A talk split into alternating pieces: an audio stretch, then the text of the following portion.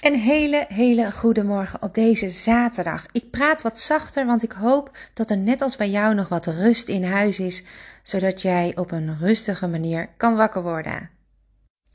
Gisteren ben je uh, ja, aan de slag gegaan met je keukenkastjes.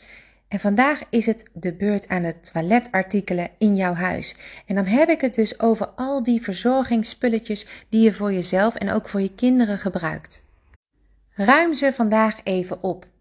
Uh, kijk even wat je nog gebruikt, wat echt wordt gebruikt, wat misschien wel gewoon hartstikke leeg is. Ik vind altijd van die lege shampoo flessen in het mandje vol met shampoo spulletjes wat wij hebben.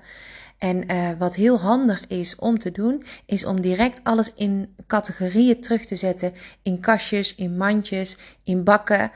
Uh, kijk even wat handig is voor jou. Ook hier heb ik al eerder een aflevering over gemaakt. Die kan je vinden in seizoen 1, waarin ik met jou samen de toiletartikelen, de badkamer opruim.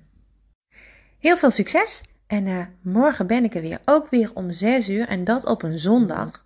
Maar je kan natuurlijk ook wat later deze podcast luisteren.